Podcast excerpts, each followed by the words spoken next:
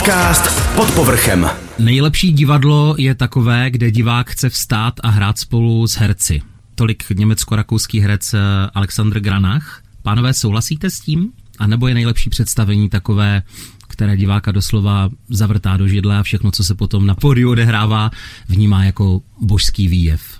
Já si myslím, že nejlepší divadlo je takové, kde se divák strašně moc směje a cestou domů se strašně moc děsí toho, čemu se smál.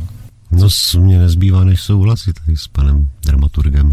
Mými dnešními hosty jsou dramaturg a dramatik Tomáš Vůjtek a herec Marek Cisovský z Ostravské komorní scény Aréna. Dobrý den.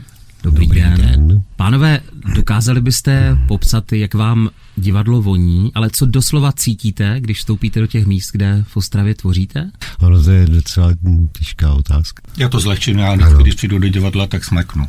No.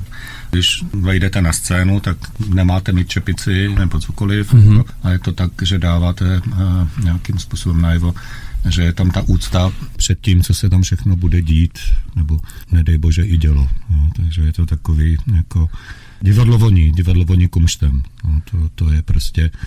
A mě divadlo ještě voní takovou tou, řekl bych, historii, kterou jsem tam prožil za těch 30 let, co už tam jsem. My právě v roce, kdy si povídáme, tak slaví komorní scéna Aréna 30 roků od svého založení. Marku, jaké bylo to vaše první setkání s ní? Pokud se nepletu, ať to nevyzní hloupě, bylo to přes tatínka, tehdy uměleckého šéfa. Ano, bylo to přes tátu, ale já jsem ještě nastoupil do divadla, tenkrát do divadla hudby, a to 1. září 1993, to znamená rok před vznikem komorní scény Aréna. Vlastně divadlo hudby se transformovalo vlastně až v tom roce 1994 na komorní scénu Aréna, takže já jsem tam ještě o rok díl. Ano, bylo to přes tátu, protože on mě tam vzal, protože jsem neměl práci, zatím jsem hostoval v divadle Loutek, v Národním divadle Moravskoslezském, a on mě tam vzal jako, dodnes mám tu smlouvu, jako technik elektrických zařízení. A s tím, že táta tam už tenkrát jako dělal divadlo, dělal inscenace s hosty právě z Národního divadla Moravskoslezského, s Tomášem Irmanem, Apolenou Veldovou a tak dál.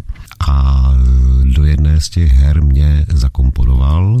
A nevím, to by musel táta říct, jestli už tenkrát měl ty myšlenky, že chce založit nové mladé divadlo.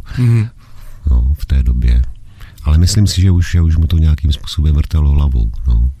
Mimochodem to divadelní vzdělávání nicméně začalo někde úplně jinde, oborem hutník, operátor, tvářeč. Ano.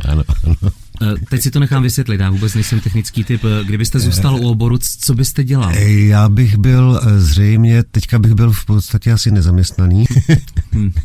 Ono to zní tak jako hutník, operátor, tváře, že je vlastně válcíř.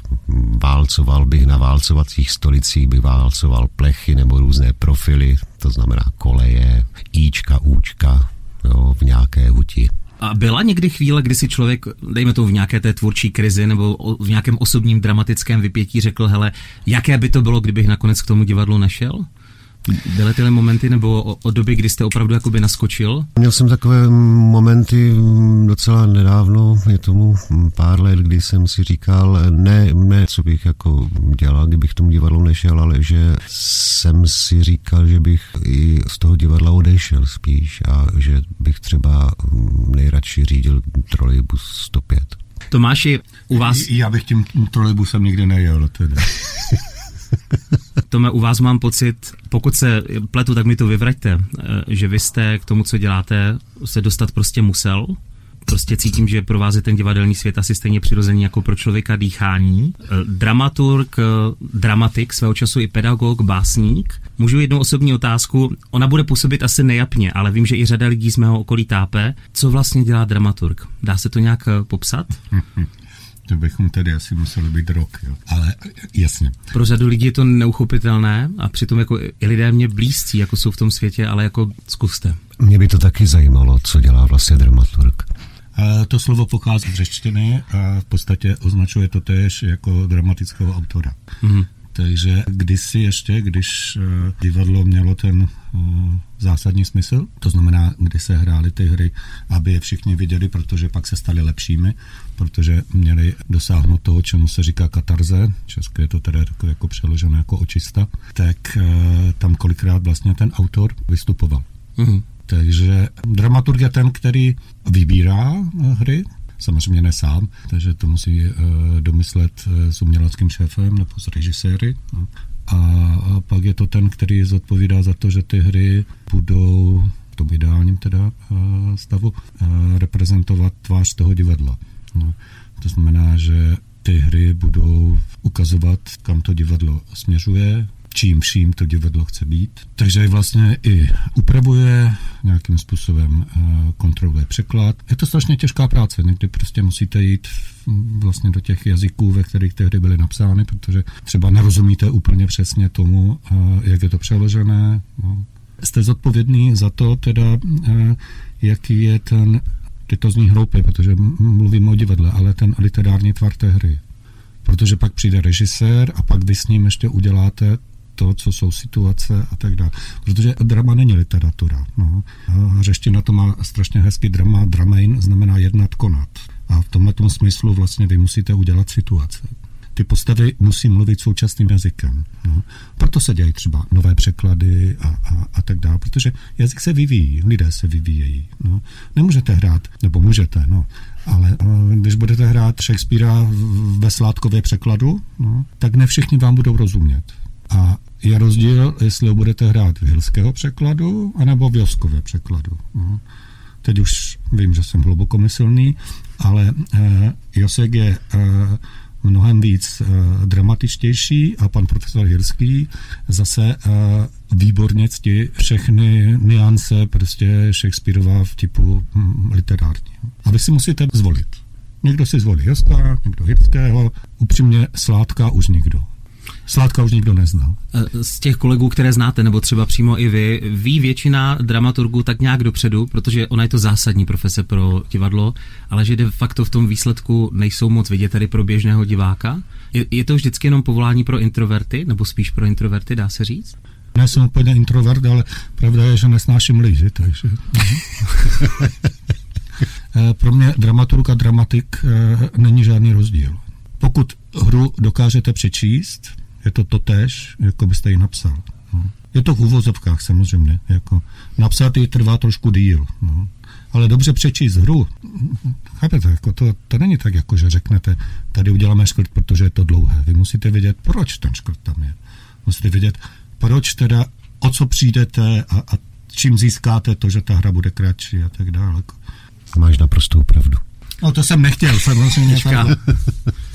Vy už jste to naťuknul spolupráce s režisérem, když už tedy je dán nějaký tvar, na kterém se bude pracovat.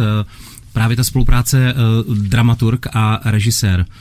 To poslední slovo, ten pán Bůh je opravdu režisér, nebo jako můžete do toho takzvaně kvákat? Pán Bůh je režisér. Mm-hmm. Vy jste dodal materiálu, tu inspiraci.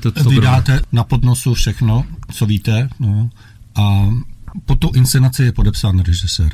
Je to prostě, no, co dostal a jak to využil, to je druhá věc, no. Ale upřímně řečeno, bohem na divadle jsou herci, takže jako, herci jsou ti, kteří potom chodí vlastně s tím výsledkem a tak dále, takže když si režisér myslí, že něco udělal, no, tak kolikrát je to ve výsledku tak, že herci vlastně si to přehodnotí, no, co? No ne, myslím si, že ne. No, tak ne. Mimochodem, jak se vám tvoří s uměleckým šéfem Ivanem Krajčím? Jestli ho uvidíte, tak mi ho pozdravte. On jednou z dobré vůle svým kamarádkám v Opavě režíroval jedno představení amatérského divadla a jako místo určení zvolil Olomouc, takže díky němu jsem běhal po olomoucké kašně. A my jsme to, no, umělecká dvojice, takže já všechny velké věci, které jsem dělal s Ivanem, taky se známe, teda asi v Olomouci jsme neběhali kolem kašny. Ale pravda je, že jednou jsme měli nějaké družině, to bylo v školní, a vím, že tam byl nějaký závod, že jsme měli běhat a Ivan mi utekl. Takže od té doby vlastně... Od té doby ti utíká.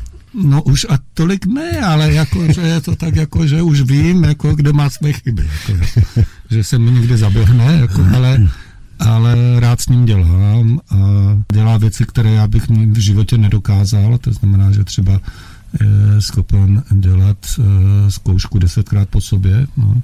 Všichni už nadávají a tak dále, ale nějakým způsobem dokáže to, že potom to prostě vyleští a ten tvar je takový, jaký má být. No. Takže v tom je ten rozdíl. No. Ivan je takový jakoby perfektní a já jsem takový, že to jenom nahodím. No. Tak jsem vlastně nahodilý. Že? Ano. Obsazení jednotlivých her je na vás, Tomáši? Ne. To je složitý vlastně proces, protože se musíte domluvit s hostujícím režisérem, s uměleckým šéfem a vlastně ještě musíte udělat nějakou takovou tu vnitřní kontrolu, aby přinejmenším tedy všichni herci měli aspoň něco během té sezóny, co hrát. Jako. Takže vám se nestane, že by vám doslova někdo zaklepal na dveře a řekl, jako v tomhle jsem si asi zasloužil větší kus, větší prostor. To se mi stává jako neustále, akorát já říkám, že klepou na špatné dveře. No, je to alibismus samozřejmě, ale jako rozumím, jako některé věci nemůžete jako obhájit, jako když se režisér zvolí. Marku, souhlasíte s tím, pardon, že není malých rolí? No, není malých rolí, protože pokud je inscenace, protože já beru takhle jako inscenaci jako celek práci vlastně všech zúčastněných a i ta nejmenší role by měla fungovat v té inscenaci. Jo, a i té nejmenší roli by se měl jako režisér zabývat, si myslím. Takže jako myslím si, že není malých rolí. Mně to teda nedá, protože... Ano, tak to bude nějaká jízlivá poznámka. Jakákoliv menší role, kterou hraje Marek, no, je z jeho pohledu chápána jako velká újma, protože on by chtěl mít tu největší, takže Marek říká, že není menší rolí, tak ano, je to pravda, ale chtěl by ty největší. Ale ne, to není pravda, to zase Tomáš si vymýšlí. No ne, tak samozřejmě her vždycky chce, jako, že jo, nějakým způsobem jako, se ukázat a mít co největší, no ale tak když už jako mám docela dost jako, těch malých rolí a nějakým způsobem jsem si k nim našel vztah, jo, to je to, že i ten herec by to neměl, si myslím, nějakým způsobem zahodit nebo jako říci, ale to je malé, to jako na to kašlu. Jo, takže se snažím teda k tomu přistupovat i k těm malým věcem.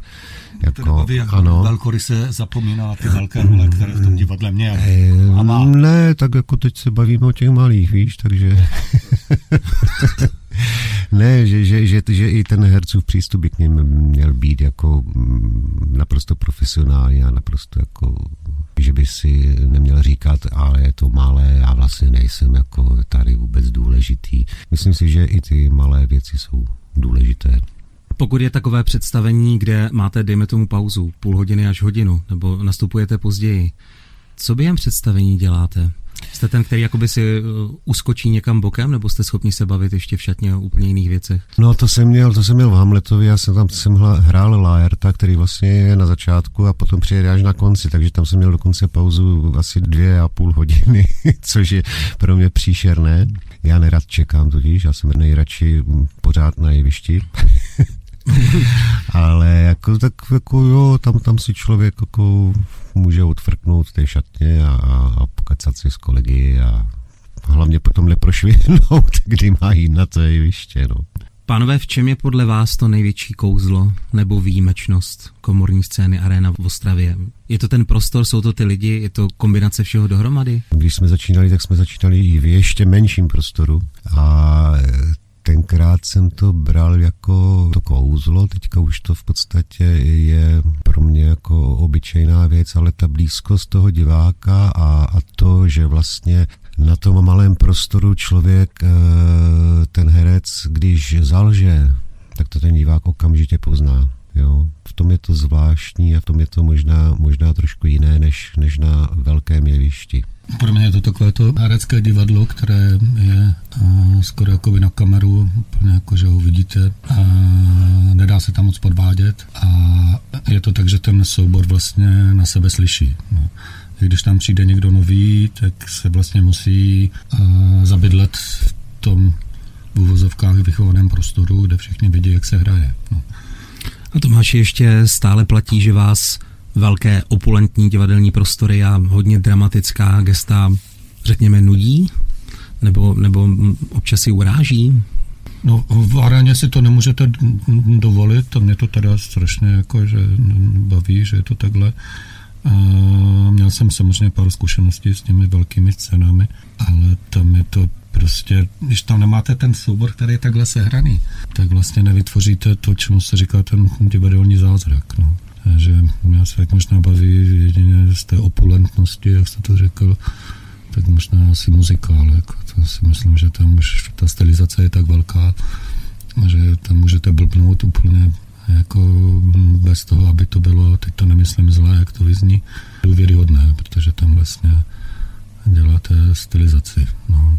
Když to v Aréně, no tak jak, no tak když Marek bude hrát Eichmanna a bude tam dělat ze sebe idiota, tak kdo mu to uvěří, no, tak to je prostě tady ten problém, že tam musíte být zase v úvozovkách opravdový. No. Marku, máte rád celý ten tvůrčí proces vzniku nové hry? Nebo jsou momenty, které vás zase tak moc neberou? No, určitě jsou momenty, které mě moc neberou, takové to nemám moc rád, no. Jako moc mi sedí takové ty první aranžovací zkoušky, kdy vlastně, jo, ještě nevíme, co, jak, kam, proč, teda to už bychom teda měli vědět, proč, ze čtených, ale jo, když se to takhle pomalu rodí a rodí se to v bolestech a to, ale potom, když už se to nějakým způsobem, když už se herec zorientuje v těch situacích, tak potom začíná ta zábava, že si s tím člověk může pohrávat, hrát si, jo, zkoušet co a jak, jo, přinášet nápady a tak. Ať si tu krásu divadla trošku přiblížíme. Povídáme si krátce před premiérou hry Maxima Gorkého Děti slunce. Kdy vám, Tomáši, poprvé tak nějak cinklo, že byste ji rád viděl zpracovanou i v podání Arény? Měl jste na ní zálusku už dlouho? To je docela zajímavé, protože režisér Andrzej Hübner-Ochodlo přišel s několika tituly, které nabídl, že bychom mohli dělat. A všechny byly tak hruzostrašné, že jsme se rozhodli, že budeme dělat radši toho Gorkého. Já Gorkého moc, jako, nechci říct, že nemám rád, no, ale tam je kolem něho taková jako tajemná aureola toho, že to je komunistický dramatik a tak dále, což není úplně pravda. Teda, jako, jo. A Andrej přišel s tím, že bychom dělali Děti slunce. Já jsem říkal, jo, to je výborný nápad, protože tam je jedna scéna, která mě uchvátila, a to je, že Gorkij to napsal v roce 1905 a je tam taková jako metafora poměrně pro mě příliš tlustá, ale to je jedno. A tam je, že přichází cholera a tou cholerou je revoluce. Mm-hmm.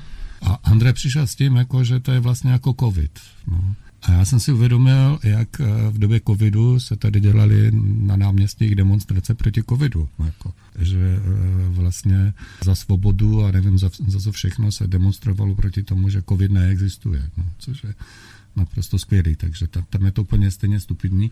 Takže my jsme to nějakým způsobem zkrátili, vzali jsme z toho ty prvoplánově revoluční protestní věci, kterých tam upřímně zase nebylo až tak jakoby tolik. Upřímně, Gorkij je Čechov a my Čechova máme strašně rádi, takže v Aréně. Takže když to zbavíte toho revolučního patosu, tak tam vzniknou zůstanou krásné čechovovské situace, kdy vlastně všichni lidé hovoří o tom, jak by to bylo skvělé, kdyby mohli naplnit svůj život svými ideály a jak se na to těší a mezi tím umřou, takže to je, mě to baví. U Čechova je to lepší v tom, že Čechov to nemyslí tak úplně pregnantně, tak nechá ty lidi prostě blbě tlachat, když to řeknu neupřímně. U Gorkého už je to tak, jako, že ty lidi to myslí tak jakoby revolučně. No. Ale nic moc pro to neudělají ve výsledku. Skončí úplně stejně jako všichni, takže je to pořád stejná legrace. Jo. Tam, ne, v podstatě ano, tak jako když víte, jak to rozumíte, tak jaký je rozdíl mezi Čechovem a Gorkým. Čechov Gorkého uvedl do té divadelní společnosti a řekl, to je talentovaný autor. Gorkij napsal Na dně, to se stalo prostě mega hit, to se hrálo úplně všude po celém světě. A pak mohl v podstatě krásně žít v exilu na Capri. Takže tam měl vilu a vedle něho měl ještě o něco větší vilu teda zbrojař Krupp. Takže to mě, tenhle ten paradox mi vždycky připadá naprosto fantastický. Jakože. A Lenin za ním jezdil hrát šachy na kapry, protože ho potřeboval přesvědčit, aby se stal ikonou toho rodícího se režimu. Leninovi se to nepodařilo, ale podařilo se to až Stalinovi. A pak to skončilo teda tím, že ten Gorkij se tam přestěhoval, no, tak mu dali rovnou 2 vily, no, ale na kapry už nesměl, že? No, upřímně teda on potom už jel jenom do Sorrenta, ale tam ho taky nepustili. No a pak tam umřel. No, a někteří tvrdí, že byl otráven, no, a, no, to už nikdo nezjistí, že? Jako, no. A ti lidé, kteří by to měli zjistit a tak dále, tak ti tam pořád vládnou, takže. V tom roce 1905 on to psal poslední dny ve vězení. Za co tehdy, použiju výraz, seděl? On napsal provolání k vládě, že nesouhlasí s tím, co se stalo. V té Petropavlovské pevnosti byl vězněn, jako, ale chápete, tak on tam měl tušku a papír. Že, jako. A pak existuje ta fantastická verze, že tam napsal právě ty Děti slunce. Jako, no. Tak asi nenapíšete během 14 nebo 3 týdnů, no, měsíce, nevím, kolik tam byl. Ale ten náčrtek tam byl. Jo. Je skutečně tedy, jako, že jsou 2 sešity, ve kterých to jakoby napsal, no, a pak to přepsal jako, a udělal z toho hru, něco škrtl, něco přidal a tak dále. Jako. Ale takhle asi nevypadá úplně kriminál, no, že se tam sednete a píšete hru. Ale on byl v té době strašně slavný. No. Takže oni si nemohli dovolit vlastně. Jo, oni ho museli zatknout samozřejmě, no, protože porušil nějaké regule, no. Ale zase to byl autor, který se hrál už po tom světě. Ani ten carský režim si nemohl tohleto domluvit. No. Takže tak trošku symbolicky, dá se říct. Nejsem historik, ale takhle, jak to vypadá, tak jako to... A vtipné na tom to, že samozřejmě existují různé komentáře tady k tomu. No. Takže historici to vidí tak, jak jsem to třeba nastínil já, no, ale jeho blízcí vlastně popisují, že tam se mu spustila tuberkulóza a tak dále, což je samozřejmě nesmysl, takže to už měl dávno, to měl dědičnou a tak dále. Takže ono se z toho potom začal vytvářet ten mýtus toho mučedníka. A měl na to, aby se mohl postavit, to, že byl ve světě známý, no, tak se postavil režimu, jako v čele té intelektuální elity, která řekla, že prostě to, co se stalo v roce 1905, jako ta krvavá neděle, že to prostě nebylo úplně to, co by se mělo jako dít, no, v civilizovaném světě. No. A to jsou potom už, co se tam vlastně stalo, jak se to stalo, jestli za to mohl cár, kdo za to mohl a tak dále, jako to už je druhá věc. Zásadní postavou je profesor Protasov, v podání právě Marka Cisovského. Jaké bylo vaše společné zžívání se s profesorem během zkoušek? Jak jste si společně sedli, Marku?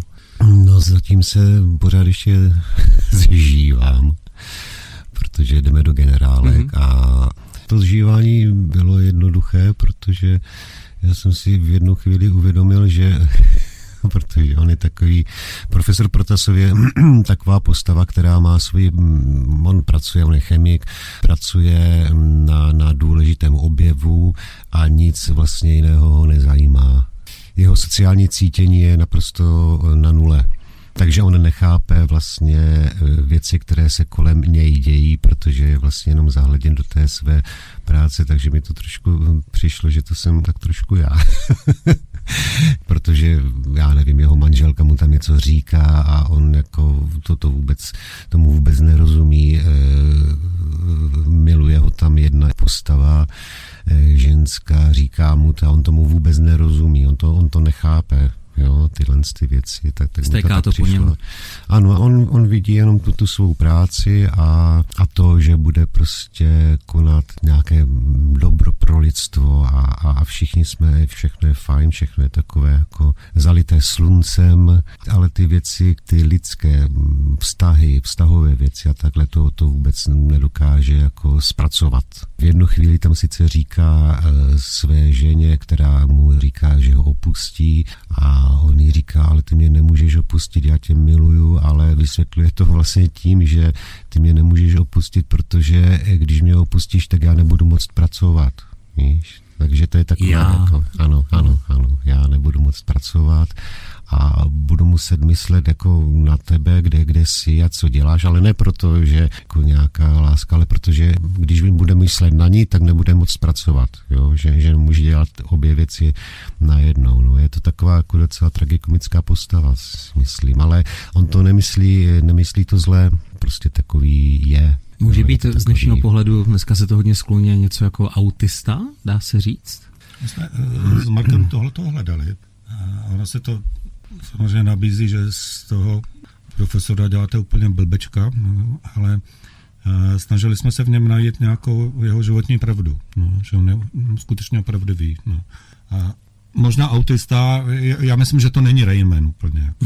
Jo. Takže vám ty sirky nespočítá, ale je to někdo, kdo se prostě neorientuje v sociálních vztazích. No. Takže takhle, to, že jsme chtěli zachovat nějakou hrdost toho člověka, no, že on má svoji pravdu, že on hledá něco zázračného, chce udělat ten svůj objev, no, a díky tomu není schopen vnímat vlastně ten svět kolem. No. Samozřejmě u Gorkého je to jinak, to je obžaloba ke inteligence, která není schopná vnímat revoluční dění, které je kolem a tak dále, no. Jenomže to nás nezajímá. Jako to, že lidé jsou v jistém sociálním prostředí vytěsnění od těch druhých, no, si myslím, je téma nadčasové. Já nepotřebuji dělat revoluční hru. Jo, mě baví to, že vlastně jsme se nějak zvlášť nezměnili a že pokud někdo říká, že ve chvíli, kdy vrcholí epidemie cholery, tak že choleru si vymysleli doktoři a cholera neexistuje, protože chtějí na choleře vydělat, no, tak mi to skutečně jako hodně připomíná ty hruzostrašné chvíle, které jsme zažili během covidové epidemie, jako, takže, které mají důsledky ještě doteď. Si povídáme o hledání role.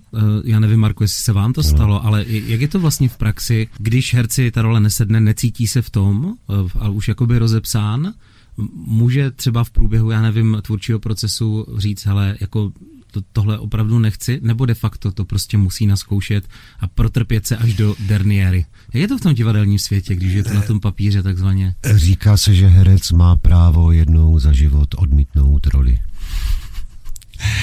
Ale jinak je to tak, že... Není to jako odmítání filmových nabídek, asi tak? Ne. Já budu mluvit za sebe, já to mám takhle, že což se mi jako nestává jako často, nebo nevím, jestli se to někdy stalo, ale pokud mě role nesedne nebo nenajdu si k ní cestu, tak si tu cestu nakonec musím najít. Jo.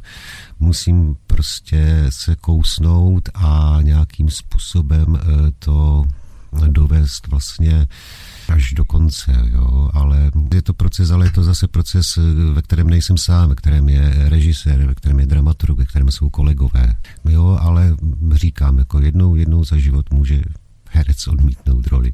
Právě polský režisér Andrzej Hübner-Ochodlo je mimo jiné taky herec. Čili by člověk očekával, že bude ke svým hereckým svěřencům vstřícnější, hodnější, klidný, tolerantní. Je to jeho případ? Andrej, my se známe kolik, 15 let, před 15 lety, myslím, jsem s ním dělal poprvé jubileum Georgeta Boryho. Poslední věc, co jsem s ním dělal, byl Divadelník a já jsem si ho zamiloval okamžitě.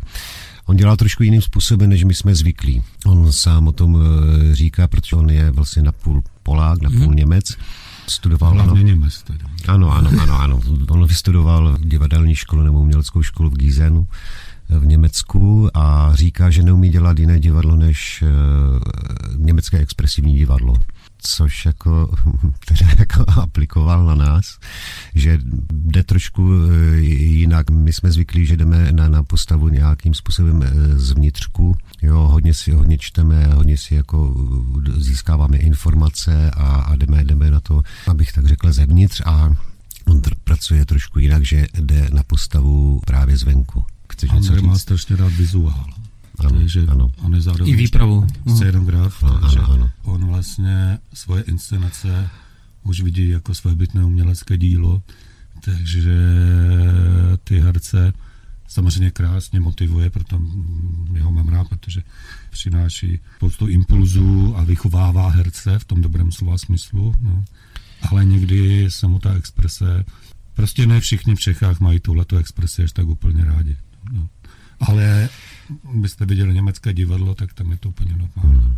Jenom k tomu, jaký on má přístup k hercům. On miluje herce, on má rád strašně herce. On za prvé zkouší jenom 3 hodiny. Mm-hmm. To znamená, že my zkoušíme od 10:30 nebo od 11, jo. Ale zase ty 3 hodiny jsou intenzivní. Intenzivního zkoušení v podstatě naplno. Jo.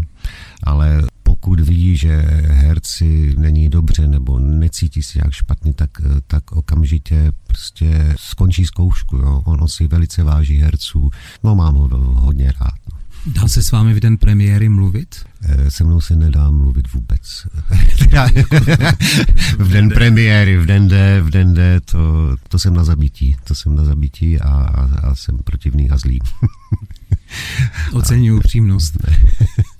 To už začíná teď, protože máme generálkový týden. Na pár dnů, no. Ne, pořád to ještě jde, ale v sobotu to už bude, to bude peklo, to moje dcery se budou muset zavřít a nikdo se mnou nesmí mluvit. Pokaždé, když se mi k mikrofonu dostane herec, musím se zeptat, protože hlavně na divadle, na prknech, která znamenají svět, to jsou opravdu kvanta a kvanta textu. Pochytí to člověk hodně během těch zkoušek, nebo opravdu jako, jak to dostáváte do hlavy? Je to o tom pomyslném chození v obýváku, MHD, opakování, anebo je na to jiný fígl? Je to automatika už? To má každý asi individuálně, no. Já s přibývajícím věkem už to je těžší a těžší se naučit ty texty, ale nejvíc se naučím teda na zkouškách, jo, ve spolupráci s nápovědou, protože nápověda vlastně v podstatě je nejdůležitější na zkouškách, jo. Potom při představení už nápověda v podstatě u nás jako funguje, ale není tak důležitá jako při těch zkouškách, kdy vlastně ten text nám háže a tím, že ho nějakým způsobem si to doma připravím, něco se naučím, ale ve chvíli, kdy vstoupím na to, já to mám, když vstoupím na to jeviště, tak najednou nevím nic, nebo si myslím, jo, a kdyby tam nebyla ta nápověda, tak neřeknu ani slova, jo, a jako tím zkoušením neustálým dokola a tím, jak mi to ta nápověda háže, tak se dokážu ten text naučit. Kromě teda Tomášových textů, které jako se nedají naučit, takže já si je různě upravuju, a aby vlastně tomu i divák porozuměl. No, chtěl jsem něco říct, já už jsem na to asi vykašlu. Ne, já to řeknu z té druhé strany. Když se zkouší, tak tam musí být určitá hygiena. Takže my třeba 14 dní v ideálním případě čteme, no, což znamená, že u stolu vlastně všichni pochopí, proč ty figury něco říkají, co říkají a jaký to má smysl. No. A pak přijde ta fyzická stránka té věci, to znamená, že jdete do aranží, no, a herci se naučí, kudy chodí a tak dále. No. Ale to, že pochopí, proč to říkají, by mělo být vlastně už během těch 2 týdnů. No, protože můžete udělat tak, jako, že jdete rovnou. Rovnou začnete zkoušet v aranžích, no, protože už máte vymyšlený geniální plán, jak to teda bude. No. Ale ti herci se stanou papoušky, protože nebudou vědět, jenom budou vědět, tak, teď tady stojím a říkám tady toto, teď jdu tam a řeknu tady toto. Jako, no. A takové herectví já nesnáším a snažíme se to nějakým způsobem jako vareně eliminovat a nezvat si režiséry, kteří by měli tendence tady k tomu. No, takže. Tomáši, když píšete, vy potřebujete pro sebe nějaký jakoby prostor, doslova pokoj a klid, nebo jste schopný zapisovat zásadní věci opravdu i v běžném provozu? Jako ten klid a tak dále, jako je to ideální, ale některé nápady vás prostě napadnou a pak se doma v klidu zpracujete. No. Vám jsou hodně blízké novodobé dějiny? Berete teda hlavně z toho, co víte, co vás baví, co vám je blízké, anebo opravdu i ten život sám kolem vás občas nabídne inspiraci, že si vezmete i z toho? Nebo ta vaše srdcařina tam vítězí? No, to je taková pověra, že já jsem napsal 3 hry, jako, které se týkaly moderních dějin, tak ze mě udělali glosátora jako současných dějin, tak samozřejmě ano, mám k tomu blízko, protože mám tu profesi, jakože jsem učil jako dějiny a tak jako, takže vím, kde to načíst a tak dále, ale spíš mě tom fascinovalo to, že to, co se stalo, nevymyslíte. Třeba příběh Josefy Slánské, nebo ani ne Josefy, ale spíš toho Rudolfa Slánského, to si nevymyslíte. Jak se vymyslíte to, že nejvyšší, nebo druhý nejvyšší člen strany prostě bude popraven? To je prostě něco, co je fantastické a všechny ty argumenty, které tam jsou, to je To je prostě absurdní drama, vymyšlená před vznikem absurdního dramatu, jako to je nejlepší absurdní drama, jako a to mě strašně bavilo, jako že se s tím můžete jako žonglovat a dělat z toho a tak dále. Takže tohle mě tam samozřejmě jakoby baví, hra s těmi fakty a tak dále, jako, ale není to tak, jako já píšu i normální hry, jako píšu i hry, které nejsou opřené jenom o historická fakta a tak dále, jako a dokonce i Marek v nich hraje, takže. Ano, a které to jsou? Režisér, ty blbe. Myslím, že komorní scéna Aréna se za sebe nemusí stydět, na kontě má i řadu ocenění nebo nominací divadelních. Možná i proto je potom člověk ještě odpovědnější. Takže co vy a kritiky po představení? Čtete si je, pánové? Mám odpovědět, no... Vy to berete vážně, Marku, asi ne? Já říkám, že je nečtu, ale jako čtu je, no. Čtu. Někdy se divím a někdy jsem potěšen. No, já nevím, co bych víc řekl ke kritikám.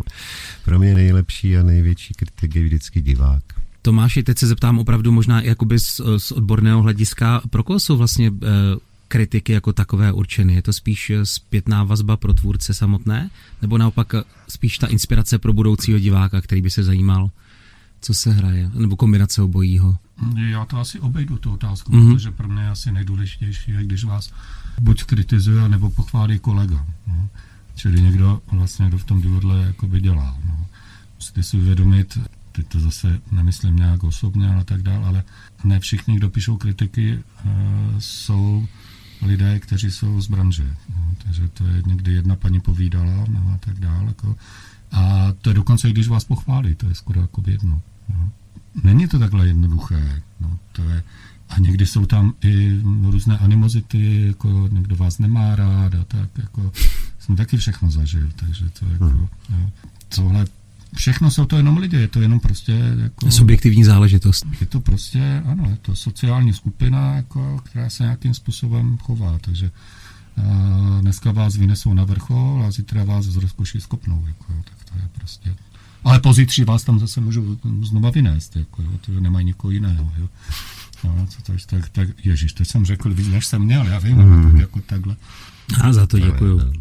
Jakmile se odstne před mikrofonem někdo z divadelního světa, tak většinou lidi chtějí veselé historky o tom, jak měl člověk okno, jak si během představení udělali s kolegů legraci. Mě to zajímá spíš po praktické stránce, jestli jsou takové větší záseky, ať už teda to mega okno, nebo když se smíjeme na scéně a podobně, jestli jsou pokutované. A pokud ano, jako jestli je to velká motivace to příště nedělat. Pokutované to není. Vím, že Ne, ono jako bývávalo teda, co jsem slyšel, co jsem četl jako v historii, že opravdu pokud někdo udělal nějaký jako dejme tomu for, který tam neměl být, tak ho potom vlastně režisér nebo šéf prostě pokutoval, ale to je, já nevím, to už je dlouho let zpátky, no. V tuto chvíli to není pokutované, ale ono se to jakoby moc jako nestává, nebo aspoň u nás jsem dlouho nezažil, že by někdo, dejme tomu, rozbíjel nějakými hloupými fóry představení, nebo mít okno, to se stane každému, to, jako to je normální věc, ale my se vždycky z toho nějakým způsobem vylžeme. Marek tady jako říkal, že jedna ze zásadních složek inscenace je nápověda. Mám teda hezkou příhodu s nejmenovaným hercem, který už teda není v angažmá, no, a kterému skutečně jako vypadl text, no, a podíval se na tu nápovědu a tam mu ten text jakoby řekla a on, a to musíte umět s tou nápovědou pracovat, protože řekl přesně, jak tady paní říká. Ano. Můj kamarád z divadelního světa sdílí šatnu s člověkem, který má, řekněme, velmi silné ego. Je to divadelní svět, ale jako když je to na těch několika málo metrech čtverečních, tak je to občas pěkná výzva. Co v aréně? Ega na sebe nenaráží? Máte se tam rádi? My se tak musíme mít rádi. No. Ne, tak to je samozřejmě jako v každém kolektivu, jako tak jsou občas jako nějaký problémy, nějaké spory, ale my už se známe tak dlouho, že to vždycky nějakým způsobem vyřeší, no, a Ale my jsme všichni egoisti, že jo? Všichni herci jsou zahledění do sebe. No ale ne, to jako nedělá to tam nějakou zlou krev nebo takhle. Jak odpočíváte, když potřebujete trošku spočinout od toho divadelního světa, teda pokud vlastně chcete od něho odpočívat? Já odpočívám tak, že my jezdíme na jedno místo o prázdninách, teda na Jižní Moravu, na takovou chatičku u zámecké Dyje, a tam býváme týden nebo 14 dní a já tam sedím na takové dřevěné terase, koukám do té Dyje a nedělám nic celý den. A to je můj odpočinek. Naprosto vypnu hlavu a jenom koukám do řeky. Tomáši? Já jsem tam jednou byl u Marka, byl jsem tam den, tam jsem se odpočinul, ale předtím jsem byl v Řecku a psal jsem Mark. Takže já neodpočívám, nebo i žena mi říká, že bych měl odpočívat, tak někdy mi krade ty bloky a tušky a tak jako. Ale je to těžké, jako ve chvíli, kdy ty divadlo děláte, tak pořád ho máte plnou hlavu, ale to, co říká Marek, tak tam bylo hezky, to je pravda. Všude komáři. Já se na závěr musím zeptat, ono těch výrazů je asi strašně moc, ale při studiu toho úžasného divadelního světa jsem tady od Marka četla, já to budu citovat, a tak jsme šnajdrovali, protože nepřišel nikdo. Co znamená šnajdrovat? Šnajdrovat znamená nehrát, protože nepřijdou diváci, tak se šnajdruje. Tomáš mi určitě opraví, protože on je ten chytrý, ale vzniklo to z toho, že kdysi kočovné společnosti, když jezdili a nepřišli jim na představení diváci a oni nehráli, tak spravovali kostýmy, to znamená zašívali díry a takhle. Ano, Schneider je krejčí, takže z němčiny jako vzniklo tento pojem šnajdrovat. Naprosto úžasné je, že když já jsem nastupoval do Arény, tak existovala nějaká omluva, že když přijde méně než 12 lidí, tuším, že se nebude hrát. Dneska si to nedokážu představit. Chcete něco vzkázat stávajícím a ještě lépe budoucím návštěvníkům komorní scény Aréna, svým divákům? Přijďte. No přijďte, co jiného vzkázat, přijďte, myslím si, že nebudete litovat. Přijďte, dobře bude. Dneska jsem si povídal s dramaturgem a dramatikem Tomášem Vůjtkem a hercem Markem Cisovským z Ostravské komorní scény Aréna. Pánové, děkuji za povídání z vůní divadla, ale hlavně vám přeju, ať už nikdy v rámci své kariéry nemusíte šnajdrovat. No, moc děkujeme. My děkujeme a hezký den. Pod povrchem s Radimem Soběslavem Bednářem.